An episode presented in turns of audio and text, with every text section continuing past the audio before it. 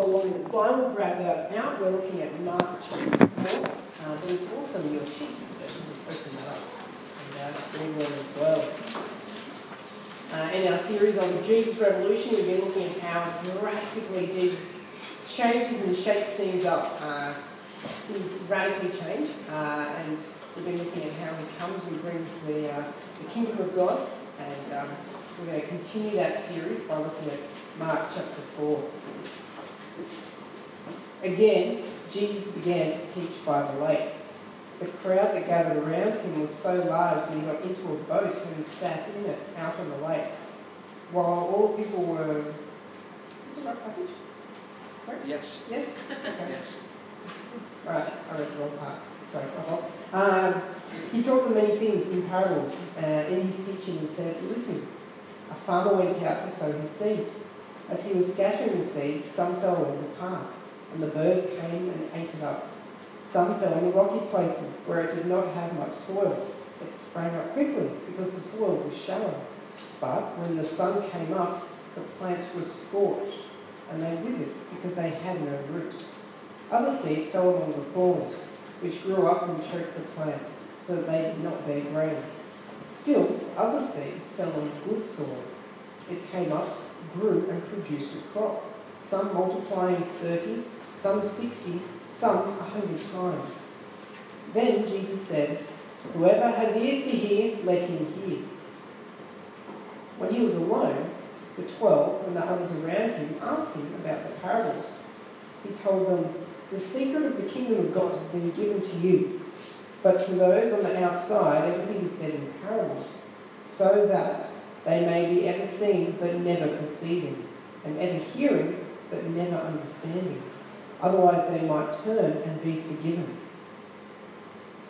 Then Jesus said to them, Don't you understand this parable? How then will you understand any parable? The farmer sows the word. Some people are like seed along the path where the word is sown. As soon as they hear it, Satan comes and takes away the word that was sown in them. Others, like seed sown on rocky places, hear the word and at once receive it with joy. But since they have no root, they last only a short time. When trouble or persecution comes because of the word, they quickly fall away. Still others, like seed sown among thorns, hear the word, but the worries of this life, the deceitfulness of wealth, and the desires of other things come in and choke the word, making it unfruitful. Others, like seed sown on good soil, hear the word, accept it, and produce a crop, some 30, some 60, some a hundred times what is sown.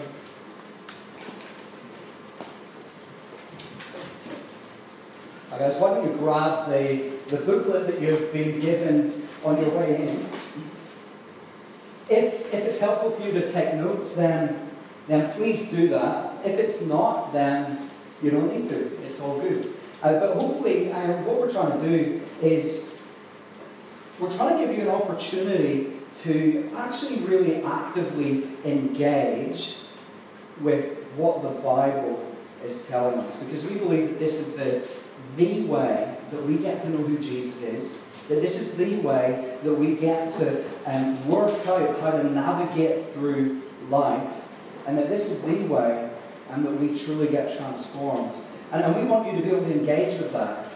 However you learn, how if you need to scribble stuff down, whatever it might be, we're not going to throw things at you. We're not um, wanting to set up this super kind of strict environment. We want you to sit back, get yourselves comfortable so that you can actually listen. Because you see, one of the things about Jesus is when we chat to people out and around Cronulla, a lot of the time people say that Jesus uh, was a good teacher. And, and that's true. But a lot of the time we kind of have this really fanciful idea about Jesus' teaching. Today, we're going to get a bit of a reality check. Because Jesus' words are actually hard hitting.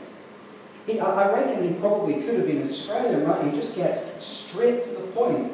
He, he says it as it is.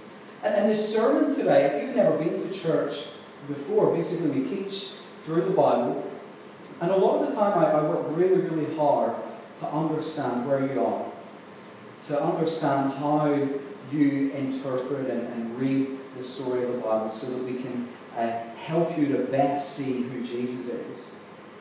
Today, we're going to take a big overview approach to this passage that we're looking at, and, we're going to keep a hold of just the original intention of Jesus' words here, right? And that means that they're just pretty direct and straight to the point. Jesus' story, his parable of the power of the sower, is actually meant to be pretty cutting. It's actually meant to challenge you. So I want to pray that you get challenged today. I, I want to pray that, that this message of the parable of the sower actually challenges you and ruffles your feathers up a little bit so that you can see Jesus clearly. That's what I'm going to pray, and we're going to get stuck into it, yeah? And Father God, I just uh, thank you that you um, teach us and you show us who you are through your word. But Lord God, sometimes that is so direct that we don't like it. Help us to have the courage, help us to have the hearts that hear what it is that you have to say to us today. And we pray these things in your name. Amen. I'm not sure about you, but I, I don't like being put in a box. I, I don't like um, people uh, trying to work out who I am, trying to define my limits, trying to just say, no, Lee is this kind of guy. That's who he is. I, I just don't like it, right? And one of the most frustrating things that I've ever done in my life is a thing called the Myers Briggs test. Now, some of you are laughing because you're familiar with that. It's a type of personality profiling that businesses use to help work out how you deal with problems, how you take on information, how you recharge and engage with people. And it's actually a pretty good tool. But it just completely frustrates the living daylights out of me. And it frustrates me because I ask questions like this You prefer to keep things in their original state or make changes even for the sake of change. Really? Like, you're going to force me to choose between those two? That's just ridiculous. It depends on the context. It really depends on kind of how I woke up out of bed in the morning, and you're trying to just squeeze me into this little box. I just don't fit there. Maybe that says something about my Myers Briggs type, right? What are you, the next one, what are you concerned with and choose to believe in more? Facts and real information, or instinct inspiration, imagination, and insight. I want them both. Right? I kind of want the whole package. I don't want to be sitting there. And the first time that I did the Myers Briggs, it took me forever to fill out those questions because every question I came to, I was trying to work out the context and what I would do in each kind of particular scenario, and it just frustrated me. It frustrated me partly because it's forcing you to respond between two opposites. It's actually forcing you to think about something with, with very little context, with very little qualification behind it. But you know what? Really, when push comes to shove, the main reason why I didn't like the process is because I don't like being put in a box. We don't like people putting us in a box, do we? We don't like being told who we are. We want to actually discover those things for ourselves. We want to actually work out the answer to those things for ourselves. And you certainly don't want an Irish guy from up the front telling you who you are. Do you? Now, for those of you that are really burning to, to hear, maybe you know a little bit about uh, Myers Briggs, I'm an ENFP. Now, there's a Facebook thing that's going around at the moment. You can do that later on. Uh, but I kind of sit a little bit more in the middle of a couple of those. But in many ways, as frustrating as that was, I did this for the first time maybe about eight years ago. As frustrating as that was for me, it actually gave me some very helpful and very valid information about my life that has actually helped me navigate through life. It's actually helped me work out where my strengths are, what my weaknesses are, how I relate to people, how I build teams of people. It's actually been really, really helpful and it actually did me good. I didn't like it, but it's done me good. Do you get that? Have you ever had those times where you hear something, someone has told you something about yourself, and it hurts? It's actually hard to take on board. It's hard to hear. In the end, it does good. It's hard, isn't it? You know, it's hard when our friends give us feedback about our life. It's hard when we get that assessment back from uni and we just don't quite hit the mark. It's hard when somebody criticizes us and points out our faults. But we put ourselves through those things, don't we? And we put ourselves through those things because I think, by and large, what we want to do is we want to actually live healthy and fruitful lives. You actually want to navigate through life well, don't you? You, you do. We, we all do. Even if you kind of don't think that you do it all that well. And that's why we put ourselves through the pain of doing things like Myers-Briggs tests, doing assessments, doing exams. And I, I, I know you get forced in many ways to do those things. But I reckon you actually commit yourself to doing it because you want to have a fruitful life. You want to be able to navigate through life well. Well, guess what? This is exactly what Jesus does here in and through the parable of the sower. He actually invites you to submit yourself to listening to this story, to allow Jesus to actually ask you some tough questions, to get you to look inward and see something about yourself that will probably make you feel a little bit uncomfortable that will probably ruffle your feathers up a bit. But it's not just so you can improve your life. It's actually so that you can live the life that you were made for. It's not so that you can just be more fruitful and, and transform your career so that you can be a better leader. It's so that you can actually transform your whole life. It's not so that you can just get rich. It's so that you can have ultimate riches. Riches that last for eternity. You see, Jesus is concerned about your whole life today. He's actually concerned because he knows that these things aren't just a matter of life, they're not just things that will help you navigate through life, but actually navigate through death. These are things that will help you see beyond this world and into the next. But he's not concerned about getting you to answer a series of frustrating questions, in a sense. He's actually just concerned about one thing, and one thing only how you respond to His Word. That's what it is. You see, the word hear in this passage, it's used about nine times. Jesus starts with it, he kind of ends with it. All of the little stories of the seed are all about how we hear and respond to his word. But it's not just a bunch of sound waves, right, that go through your ear canal and your brain kind of processes and go, pumps out some words at the other end. That's not the biblical word for hear.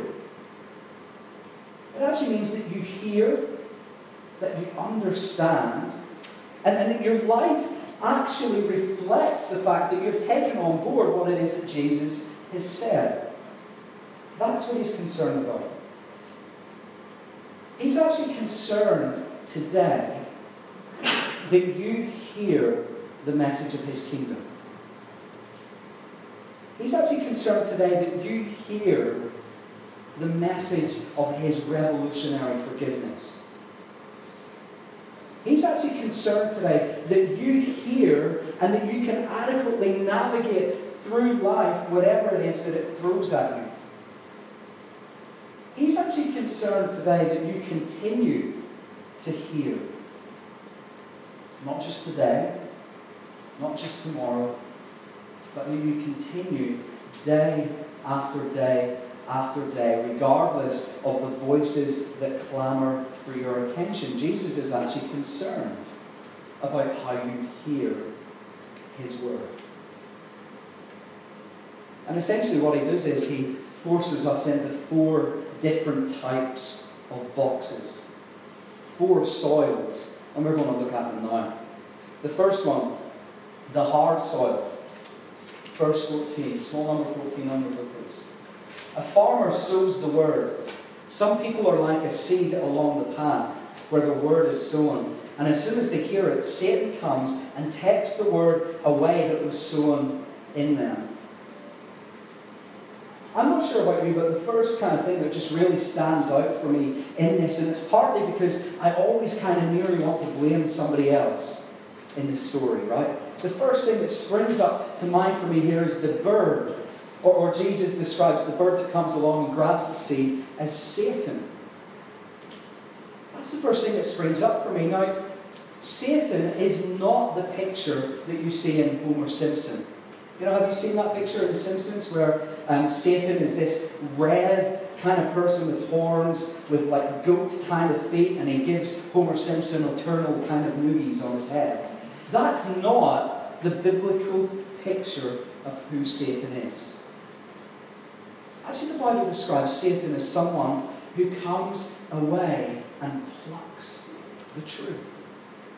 He's described as the father of lies, and, and here, what we read in the story of Christianity tells us that Satan is continually at work, just coming along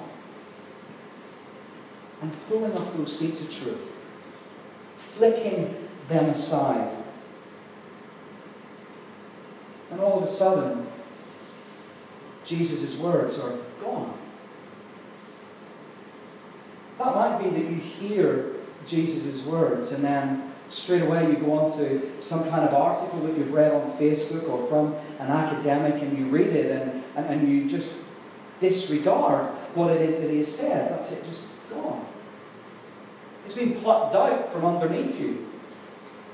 Maybe it's because you just you say to your friends or your family, you know what, I went to church on Sunday, or I started reading something about this Jesus guy, and they just look at me and laugh. You didn't swallow a bar of that, did you? You're not going to be like those blokes. Sure, we see them on the news. We see them on TV all the time. Go on. Maybe it's just you sit down and you think about it for a while and, and, and all of the, the different things of life just kind of creep in. And all of a sudden, the seed just doesn't have an opportunity to penetrate into your heart. You, you close your ears, your heart hardens over, and you don't listen to His word. You see, you don't really get an opportunity here, I think, in this parable to blame somebody else, though. As much as we see this as part of the story, Jesus is really putting the emphasis on us. But what he's saying here is that the main reason that the seed, the main reason that Jesus' word does not penetrate into your heart is because your heart is like a sun-baked clay rocky path. You hear the word and you reject it. You don't see its relevance. Or you see something just so small and insignificant that doesn't seem to provide any meaning, any worth, or any value to your life. This may be where you sit this morning, this afternoon. And that's not easy to hear, is it? It's certainly not easy to say. Yeah, you may be interested in Jesus. You may be interested in some intellectual uh, things that he said, or you may just kind of be interested a little bit on a few life hacks here and there because, you know, he kind of talks about all of this forgiveness stuff, and I should do some of that. But really, when it comes to it, you're not really concerned about his word at all. In fact, you can't. Because your heart's hard. You, you live a life living it up in Cronulla. You live for yourself. You're trying to establish all of these things that are good, like your career, like your friendship networks. You're enjoying the fruit of your labor. Your life is so busy that you don't even have time to entertain Jesus' word. You have your sporting groups, your mother's groups, your teachers' groups, your union groups, whatever else it might be. And Jesus' word just becomes one of many lost and gone. Jesus is saying your heart is like a hardened path. I've heard it before. My mom's a Catholic. Yeah, I used to go to church. Uh, you don't need to tell me that again. I know what you're going to say. You know what? I went to Christian school. I kind of know it already. All of those are just different ways of flicking that seed off the path. Now, Jesus is saying that you hear his word. He's not saying here that you don't hear it. But he is saying that you don't really hear it. You actually don't really hear it because you don't really want to hear what he has to say. And that's kind of why Jesus quotes this, um, this passage uh, from Isaiah in verse 12. Is from a, a, a, prophet who was 700 years before, and Jesus quotes him, and it's, this is, kind of seems a little bit strange. Have a look at verse 12. He, he says everything in parables that you may be ever seeing but never perceiving, and ever hearing but never understanding. Otherwise, you might turn and be forgiven. Now, that got to be one of the strangest things that Jesus has ever said. Right? Like he, kind of came to save the world, and here it seems as though what he's saying is that, that I'm kind of telling people stuff in parables so that just in case you don't turn and believe. What's going on there? It's a long explanation, but I think in part Jesus is kind of being a little bit of, a little bit ironic here. The, the emphasis on this uh, is, is largely on us. You can ask me how I, I would explain this whole passage another time. But here Jesus is kind of saying something like this. I tell you these things in parables. I explain things to people in parables because when I do, it will expose and show me the people who really want to hear what I have to say. It will show me the people who really want to hear, but it will also actually expose people whose hearts are just hard. Because if I told you the secrets of the kingdom, you might turn and get the thing that you actually just don't really kind of want anyway. Do, do, you, do you get the emphasis of that? There's kind of like a little bit of irony here of what Jesus is saying. He's saying that you just don't want to hear. If you think that this is you today, this is actually a very real warning. It's actually meant to kind of cut you up a little bit. Now, I know in your mind you're not saying that you reject Jesus. I, I understand. I've actually been here myself. I, know that you're not really saying that you've rejected his words. But this is exactly what Jesus is saying. This is the hard hitting words that he has to say to us. Because you see, if you don't hear his word and accept his word, then that means that you're rejecting his word. And if you reject his word, that means that you don't get to have the benefits of his word, which is forgiveness, which is reconciliation with the God who made the world and everything in it. Jesus is saying, You don't get it. Now, my grandfather, I haven't actually looked at this picture for a long time. Um, he had an awesome beard, didn't he? Uh, uh, my, my grandfather never once let anyone speak to him about Jesus. I became a Christian in, in uh, 1998, and uh, every time I tried to speak to him about Jesus, he, he just was a stone wall. He, he didn't really like anybody speaking about Jesus in his home, and uh, he, he occasionally went along to church. But basically, when he came back from church, he just said, That was load of nonsense. Don't talk to me about any of that stuff. Just strong, hard-working Irishman. And over time, the, the times that he did hear the word, it just continued to expose his hard heart.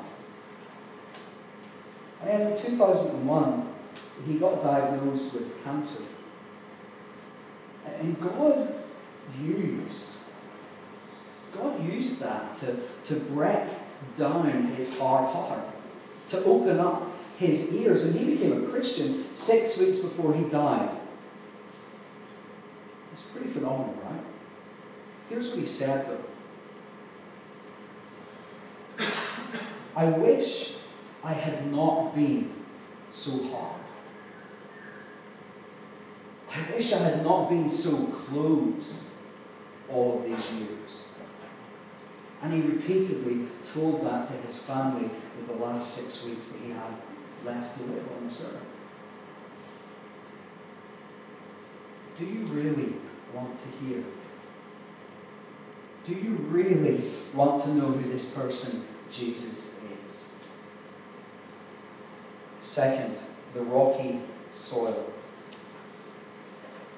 Others, like the seed sown on rocky places, hear the word, and at once they receive it with joy, that since they have no root, they last only a short time.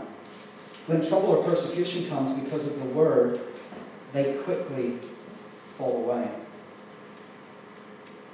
Friends, I've lived in the Shire for uh, pretty much 10 years now. I've been in Australia. And I've seen lots of this type of soil. It's genuine. You actually you hear that Jesus comes to give you life and, and life to the full, and, and, and you accept it with a genuine and open heart. You hear that Jesus will uh, forgive your sins, and you, you, you respond with joy. You hear that Jesus actually wants to transform your whole life, and, and you want some of that. You actually genuinely do. But you don't grow. Somehow you don't move beyond spiritual milk.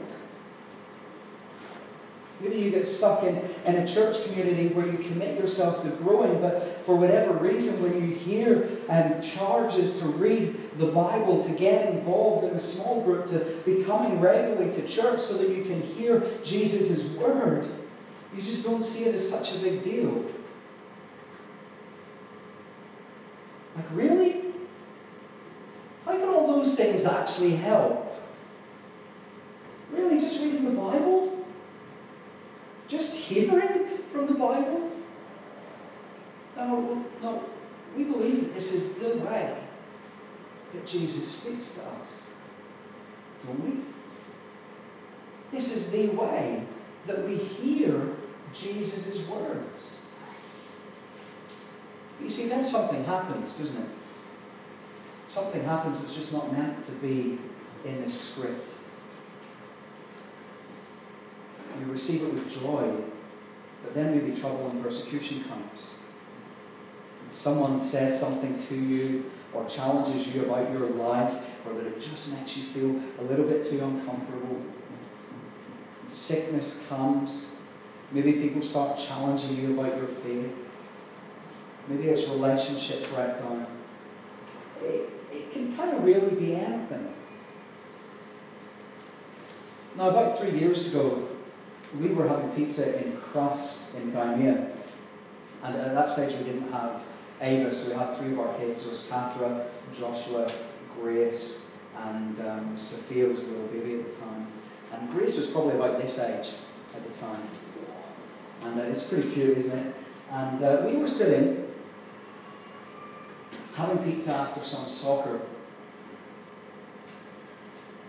And Gracie's face just went from that to just completely draining colour in an instant. Her, her eyes just started looking as though they were getting glazed over and she started pointing at her heart. Literally within seconds she stopped breathing and, and her heart just, just stopped. And I'm, I'm there just, just ready to, to kind of give her CPR just there. Nobody had a clue what was going on. And, and thank God, she, she started breathing again. Now, by that stage, we were on the phone to the ambulance and we just were not really quite sure uh, what it was that was going on for her. Did it, was it something in our heart? But it was certainly something that we weren't willing to take a chance on. So the ambulance came. Up until that point, I had kind of kicked into intensive care mode. I used to be an intensive care nurse. I just kicked in to that mode. I knew exactly what to do. But man, the moment the moment that I handed grace to the ambulance, it just suddenly hit me what could happen. It, it just suddenly hit me the trouble and the persecution that could. I had to let Catherine go in the ambulance with her. And, and as I as I sat there and watched those ambulance doors closing, I just realized that that could be the last time that I ever see my grace. But that would be one of the biggest, largest trials that I could ever go through. I watched the ambulance going off. I drove off behind it just worried, waiting for the, the sirens and the lights to go off. And I can remember just saying these things to myself. I think I actually said them out loud. Lord, this would be, this would be by far the worst thing that can ever happen to me. This, this will really challenge my faith. But I know that you are good. Lord, I don't even begin to think how I would deal with this, how I would bring my wife and my family through something like this. But I know that you will be with me. I, I know that you will never leave me nor forsake me. Lord, I'm scared. I am. Beyond doubt. But I know because I've seen it time and time again. I've heard your word over and over again and seen your faithfulness with countless people through times like this. I know that I can trust you. Now, I meant that. That was In God's providence, she was okay.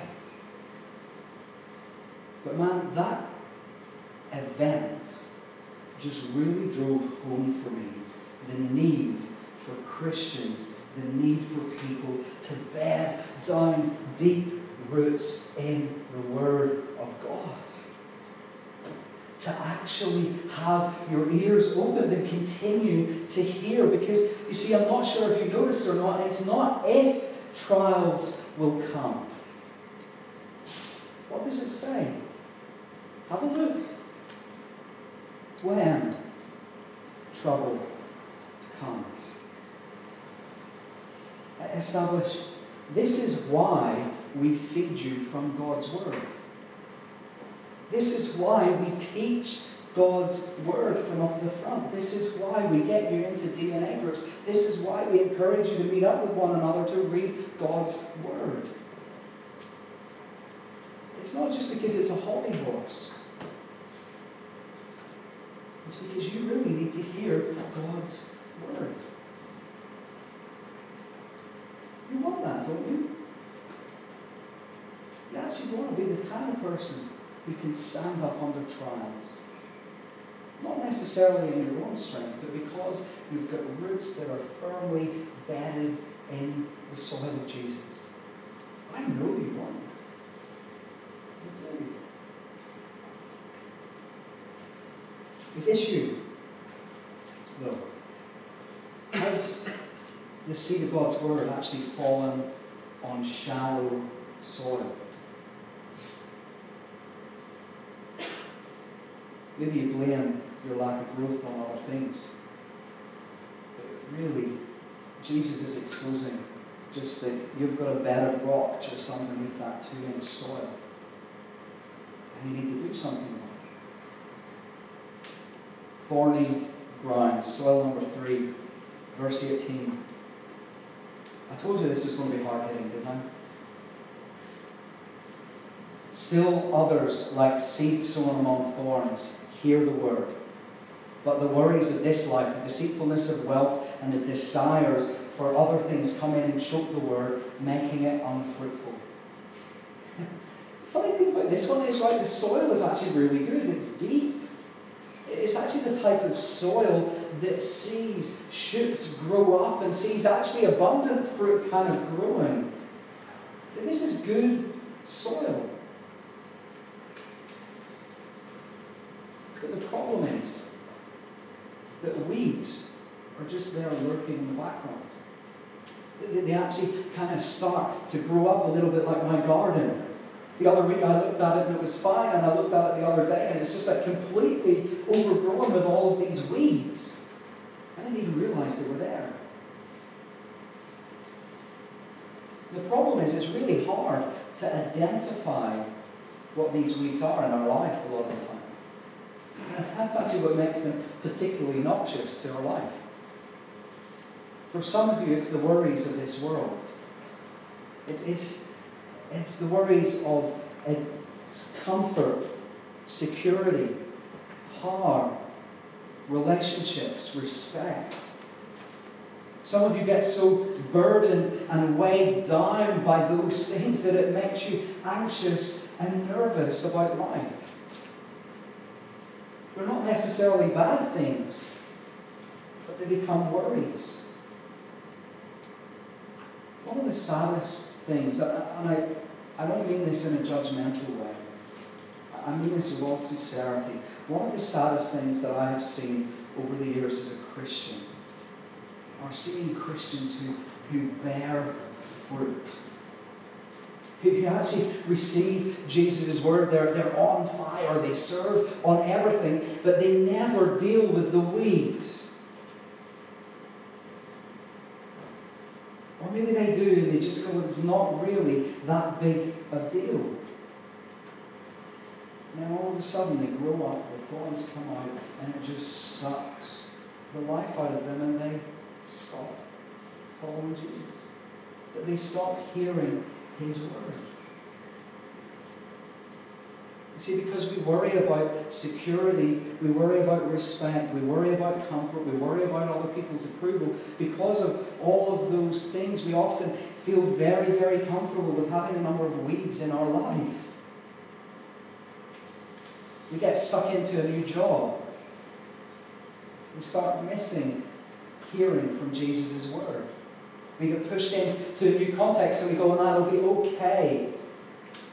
And all of a sudden we start listening to all of these other words, and Jesus' word just kind of white noise in the background. On top of this, I, I kind of, I'm kind of getting to the stage right where I'm just a little bit uncool.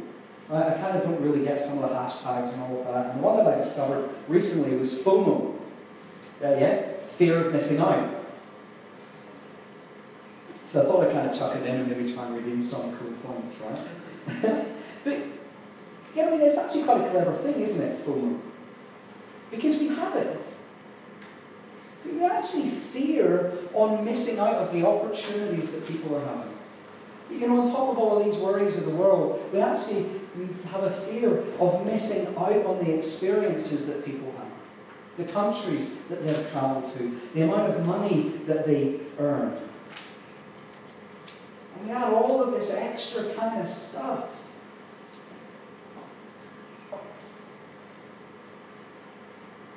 And it just means that you actually forget to hear His word.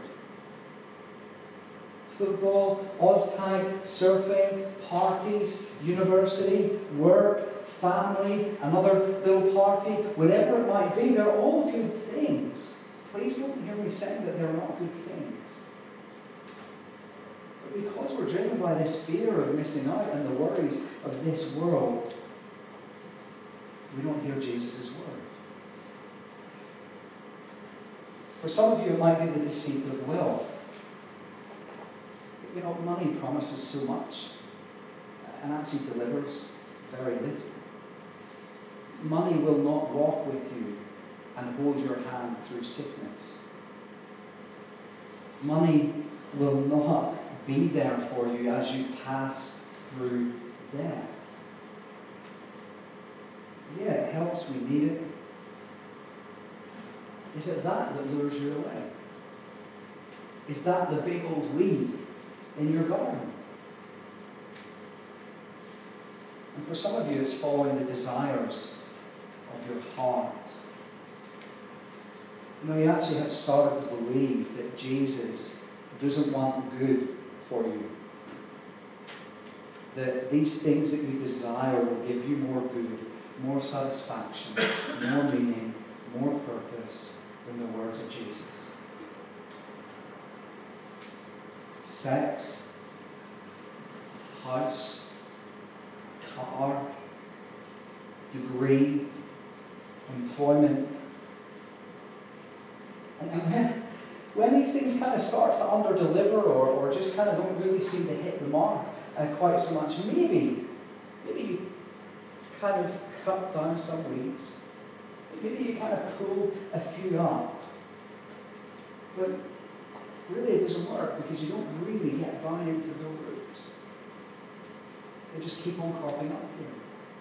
Maybe you think if only I could change my context, then it will be okay. You get rid of the weeds, kind of dig a little patch up and you, you kind of go and you plump it maybe into another church, maybe to another suburb, maybe to another place. And, and, and yeah, for sure, at the start, you kind of start to see yourself flourishing. But the weeds are still there. And it's not long again before they start to grow up. Before they start to crush And before you start, stop listening to Jesus' word. You see, there's kind of nearly a worse thing that happens here. It could be just that, that those weeds just stomp your growth. And, and actually stomp your growth maybe just enough so that it leaves a little slither of Christian behind. Enough that appeases your conscience enough that appeases the conscience of the people around you, enough that means that you can sidestep your mates who maybe want to invite you to come along to church, but, but there's just that little sliver of Christian there. Maybe it's enough for you just to kind of go and rock up to church and engage in church, but never really engage and never really hear because there's still a little bit of Christian there. That'll be much worse. Because I think it would be delusional. Fertile ground, the last one. This is the ground that accepts the word of Jesus, right? It, it kind of puts it deep down into life. And, and, and the, the, kind of like, like the surprising thing in this is that we don't normally expect the type of fruit that Jesus talks about here. But like he, he says here that, that you will see fruit 30, 60, 100 fold. This is kind of massive, right? You grow in love, joy, peace, patience, kindness, gentleness, faithfulness, self control. You hear the word and you accept it, even when that word's hard. You hear the word no matter how it's delivered. You worship God in all of your life. You, you grow in maturity. You get involved in mission. You grow in your belonging in a local church. You use your gifts and your money and your time and your talent because you've got deep, fertile soil. Now, did you notice who these people were in the passage? Have a look at verse 10. And you see that the apostles, but then there was this group of people that kind of came along with them to hear more from Jesus' word. There was a whole bunch of people in the crowd who, who heard the parable of the sower and they just kind of stayed there. These people are the people who come and seek out Jesus. They're the people who want to hear more. Is this you? Do you seek out Jesus to hear more from His Word? When trouble comes, do you hear Jesus' words? When the weeds kind of start cropping up in your life, do you hear Jesus' words amidst all of those other things? Do you have more FOMO for Jesus than anything else? You can tweet that later, right? Guys, you want this. You do.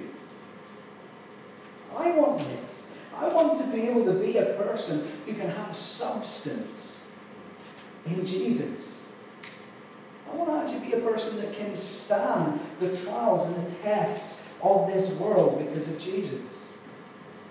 I want to be the kind of person who doesn't get choked. And I think you do too. And here's really, really, really awesomely good news. All you need to do is hear Jesus' word, accept it, and believe it. That's it. That's phenomenal, isn't it? It really is. It's really kind of quite simple. Now, what kind of soil are you?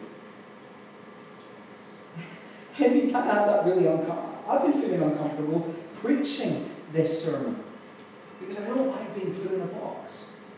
I don't like people telling me who I am. But Jesus actually tells you this. And here's why he tells you this parable. He tells you this parable because he wants you to continue. He tells you this parable because he wants you to come and hear him. He tells you this parable because he wants you to be able to stand the test of time. He actually wants you to have life. He actually wants you to live life to the full. That's why he says these hard things. You know what? The farmer in this parable scatters the seed everywhere. He doesn't just scatter it in the good soil, he scatters it everywhere because it shows the abundance and the merciful nature of the fact that Jesus wants you to hear his word. And we get something that the people in the crowd don't. We actually get to hear the explanation. You know, the people that were in the crowd, they don't get to hear the secret of the kingdom. They don't get to hear it explained. You do. What an awesome privilege that is. You see, if you're like the hard soil, Jesus can actually jackhammer up all of that concrete if you hear his word. If you're like this shallow soil that's just got a bed of rock underneath it, Jesus can come along and plough up that field and make it rich and fertile ground. All you have to do is hear his word. If, if your soil this morning is just completely overrun by weeds, Jesus kind of comes along and pulls them out. He won't just lock them off at the top. He'll be concerned about working in right to the root of the problem. All you need to do is hear His word. Really simple message today. Jesus can jackhammer the concrete. He can plow the rocky path. He can weed the weedy garden so that we can hear His word. Establish church.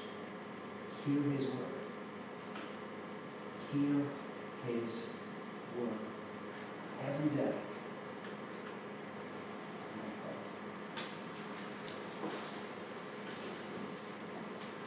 Father God, we don't like it when we hear things direct that exposes our weaknesses and our heart. We thank you so much that you do this for us because you long to see us continuing. And you long to see us continuing not beyond this life, but also into the next. Lord, break down our rocky hearts. Give us new hearts. Get rid of the weeds in our heart. Help us to be able to hear your voice clearly.